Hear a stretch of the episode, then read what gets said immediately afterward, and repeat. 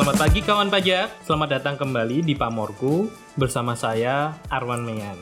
Dan saya Zodi, disiarkan langsung dari lantai 16 kantor pusat Direktorat Jenderal Pajak dengan tetap menerapkan protokol kesehatan. Nah, apa kabar nih kawan pajak? Awal tahun gini masih pada semangat kan? Harus dong Wan, kita juga semangat banget nih untuk menemani kawan pajak sepanjang tahun ini dengan berbagai berita seputar perpajakan pastinya.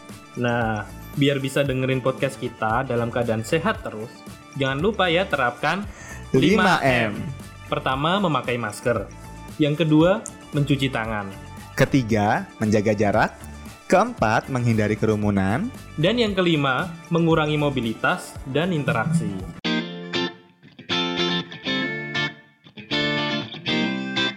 Berita pertama ada update nih terkait penerimaan pajak.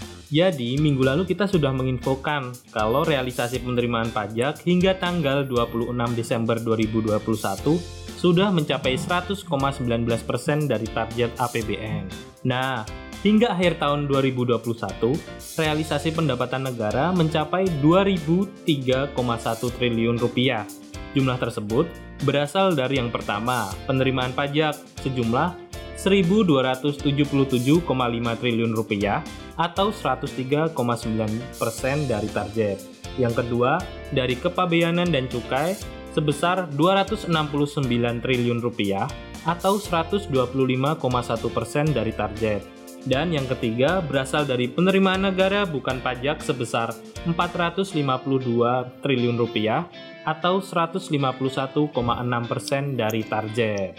Wah, mantap banget nih. Semua berhasil melebihi target ya Wan. Yes.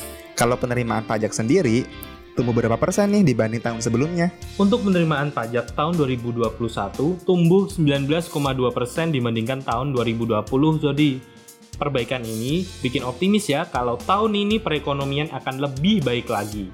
Betul banget. Jadi serasa ada harapan baru ya Wan? Ya. Yeah. Oh iya, pemanfaatan insentif pajak dalam program PEN juga sudah terserap maksimal loh, yakni mencapai 68,3 triliun rupiah atau 112,6% dari pagu. Artinya, pergerakan ekonomi memang semakin membaik. Betul, Sodi. Ngomong-ngomong nih, program pengungkapan sukarela atau PPS udah mulai berlaku loh sejak tanggal 1 Januari kemarin ya kawan pajak. Nah, bagi kawan pajak yang pengen tahu perkembangan PPS, bisa nih intip di websitenya yaitu di pajak.go.id slash PPS. Yuhu, bener banget nih Arwan.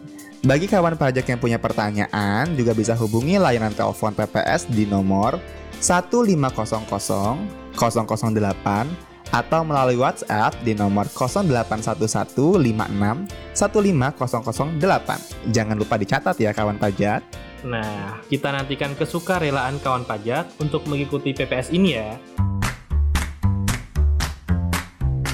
Kementerian Perindustrian mengusulkan perpanjangan diskon PPNBM kendaraan bermotor, serta pembebasan PPNBM untuk mobil dengan kapasitas mesin di bawah 1500 cc, harga jual di bawah 250 juta rupiah dan penggunaan komponen lokal 80%. Hal ini bertujuan untuk menjaga kelangsungan industri otomotif pada tahun 2022. Oh iya Wan, aku sempat dengar juga nih. Namun saat ini masih dikaji ya oleh Kementerian Keuangan. Di sisi lain, Menteri Koordinator Bidang Perekonomian menyampaikan bahwa usulan perpanjangan insentif PPN ditanggung pemerintah untuk properti telah disetujui hingga Juni tahun 2022. Namun, perpanjangan insentif tersebut akan diberikan dengan ketentuan 50% untuk rumah tapak atau rumah susun baru dengan harga jual paling tinggi 2 miliar rupiah.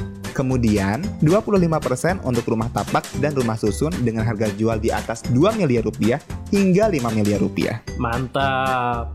Semoga dengan adanya perpanjangan ini bisa menunjang sektor properti dan sektor terkait ya, Sodi. Amin. Amin. Semoga di tahun 2022 ini perekonomian makin pulih ya, Wan. Siap. Pajak kuat, Indonesia maju. Wah, ternyata nggak kerasa nih kita sudah sampai di akhir pemberitaan di hari ini. Iya Zodi, nggak kerasa ya. Terima kasih banyak ya kawan pajak yang sudah menyimak dan mendengarkan pamorku sampai akhir. Betul banget. Kita akan kembali dan update berita perpajakan setiap minggunya melalui Pamorku, podcast berita kesayangan kita semua. Sampai jumpa.